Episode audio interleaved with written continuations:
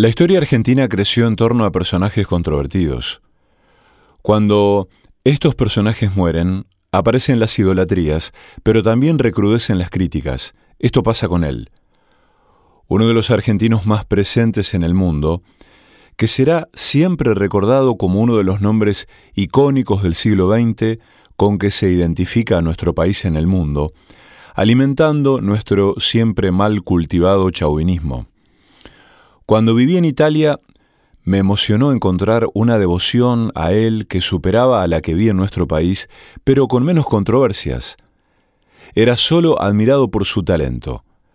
Allí nadie lo cuestionaba por su incorrección política, sus declaraciones públicas, sus amoríos extramatrimoniales o la compleja relación con sus hijos. Podía ser intolerante, agresivo, pero eso no oscurecía su inmenso talento. Fue siempre un ciudadano del mundo que puso a Argentina en el mapa. Tuve el privilegio de poder verlo desplegar su magia tres veces y fue siempre en Rosario, oportunidad que mis hijos no tuvieron y por eso no me canso de contarles esa experiencia. Nunca voy a olvidar el momento en que me enteré de su muerte. Todos ya habrán adivinado de quién estoy hablando, pero no tienen por qué saber lo que estaba haciendo. Era en 1992, yo vivía en Florencia y estaba tomando un café en el bar de siempre, enfrente de la universidad, y en la primera página del Corriere de la Sera leí que Astor Piazzolla, el mejor de los nuestros, había muerto. En estos días hubiera cumplido 100 años. Gracias, Astor. Alejandro Vila.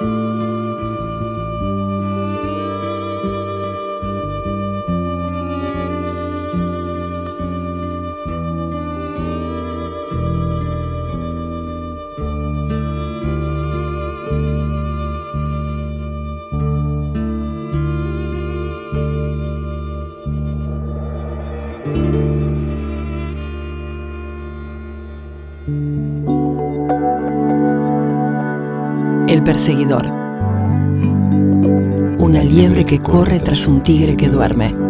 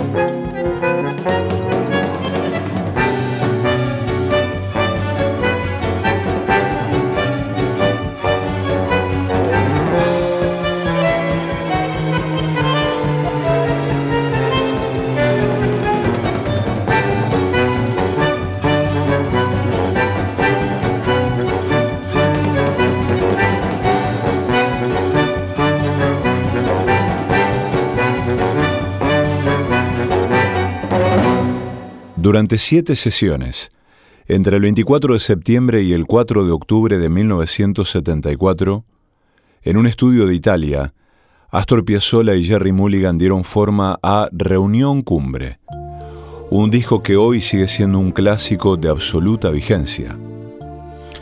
Summit, como se lo conoció en los Estados Unidos, se grabó en el Mondial Sound Studio de Milán, el trabajo significó entonces un paso fundamental en la todavía incipiente fusión entre el tango y el jazz. Por entonces Piazzolla, con 53 años, era absurdamente combatido en Argentina y buscaba progresar en Europa. El encuentro con Mulligan, que a los 47 estaba en el apogeo de su carrera tras dirigir el octeto de Miles Davis y encabezar el cuarteto sin piano junto a Chet Baker, significaba un paso trascendental para el argentino, y así lo fue. Algunas versiones posteriores hablaron de una sesión tumultuosa, de que Piazzolla estaba molesto porque Mulligan, acostumbrado a improvisar, no leía sus partituras y que además no llegaba en el mejor estado a las grabaciones. Pero el propio Astor parece desmentir aquellos dichos en una carta que le envía poco después a su amigo Miguel Ángel Merellano. Noviembre de 1974, Roma. Ya grabé el LP con Mulligan. No te das una idea de lo que fue aquello. Parecíamos dos poseídos. Por otra parte, cuando lo escuches te vas a dar cuenta de algo que siempre sostuve. No importa el país o la cultura que representes, si haces música, y en serio, siempre encontrás un idioma común para entenderte. Creo que en lugar de políticos, los pueblos tendrían que usar música en las Naciones Unidas para llevarse mejor. Piazzolla no se equivocaba. Con ocho temas, todos del bandoneonista a excepción de Aire de Buenos Aires, de Jerry Mulligan, el trabajo superó décadas de vida, con una vigencia que aún sorprende, y algunos de sus temas centrales, como el nostálgico Años de Soledad, siguen allí, tan actuales, con su enorme capacidad de emoción intacta.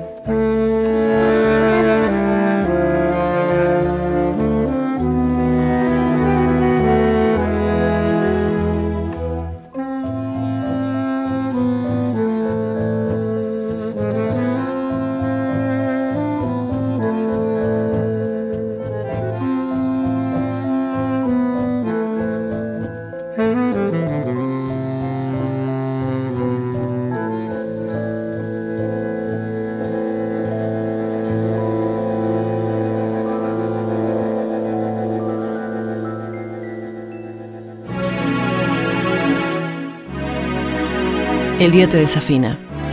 La noche te acomoda. El perseguidor.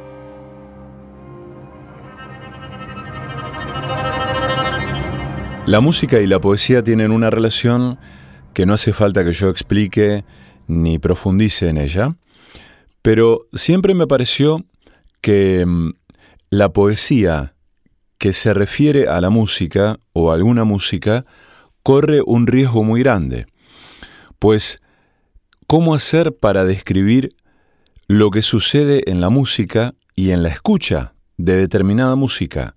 ¿Cómo hacer para poner algo de eso en palabras por más recursos o lenguaje poético al que se pueda echar mano? ¿Cómo hacer para hacer poesía sobre una música? Por eso a mí siempre me, me llamó mucho la atención, me generó una profunda admiración la escritura de Sebastián Fiorilli, un enorme amigo que hace muchos años vive en España, porque dan cuenta de por lo menos dos cosas. Primero, su enorme sensibilidad y talento para escribir. Y segundo, con qué lucidez y con qué capacidad puede llevar a la escritura su escucha musical. Lo cierto es que escribió este poema a propósito de los 100 años de Astor Piazzolla. El poema se llama Persecuta. Existe un disco que debería escucharse bajo tierra, junto al pulso de unas tuberías rotas, a lomo de luna y con un martillo en las manos, como si se tratase de una misa secreta. Una procesión de palomas enfermas rompen a llorar en medio del hedor y la humedad.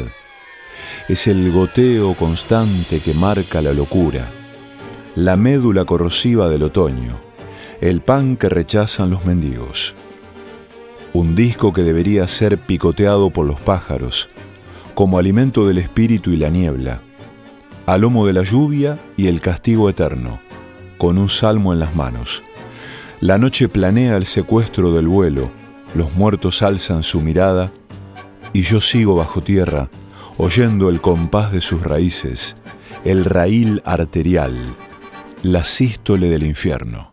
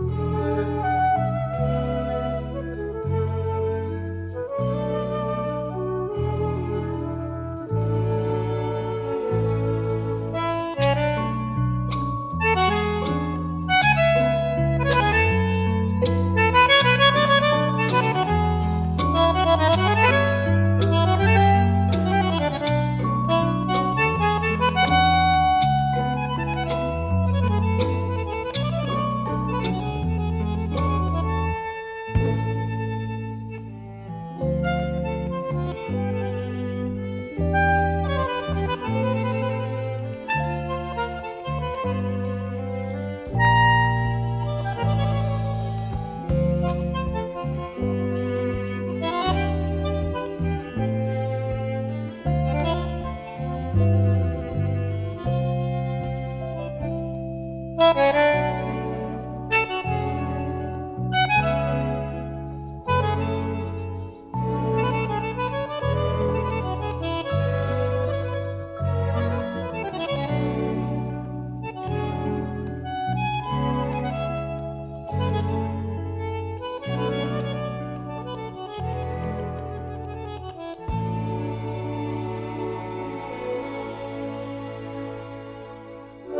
Tu jeep no arranca más. Pone la radio. El perseguidor.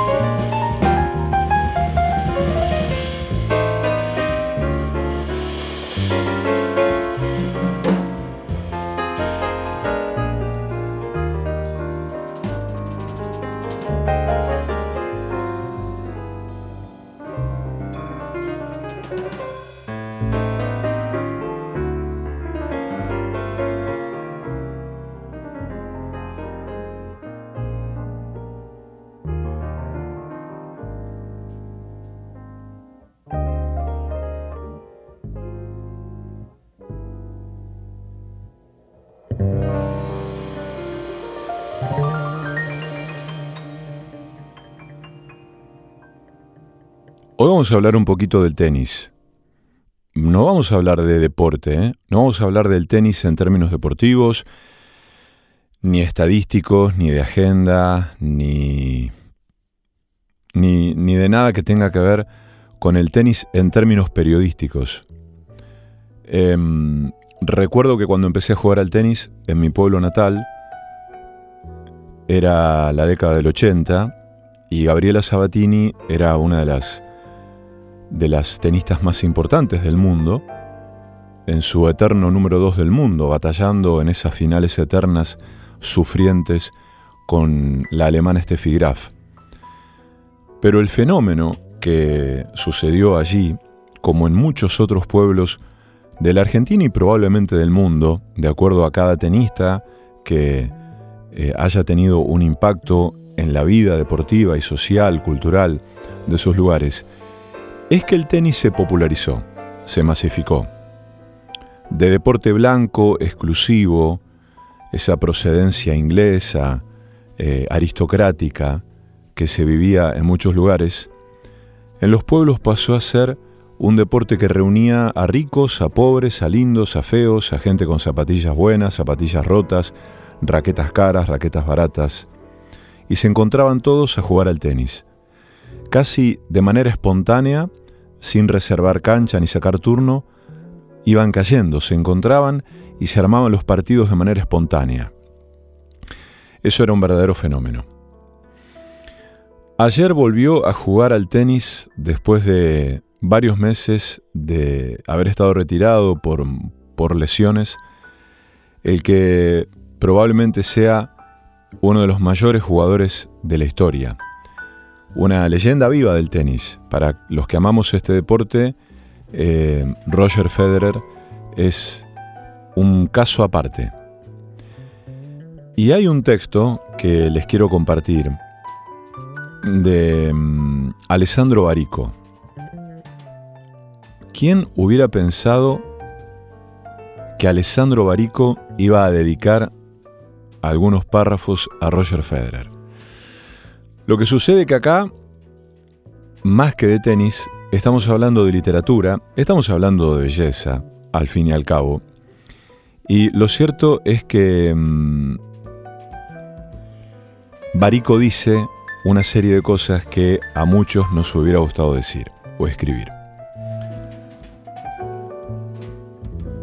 La diferencia fundamental entre Roger Federer y los demás tenistas del planeta no es la que resulta más evidente, es decir, el hecho de que a la larga sea él quien gane.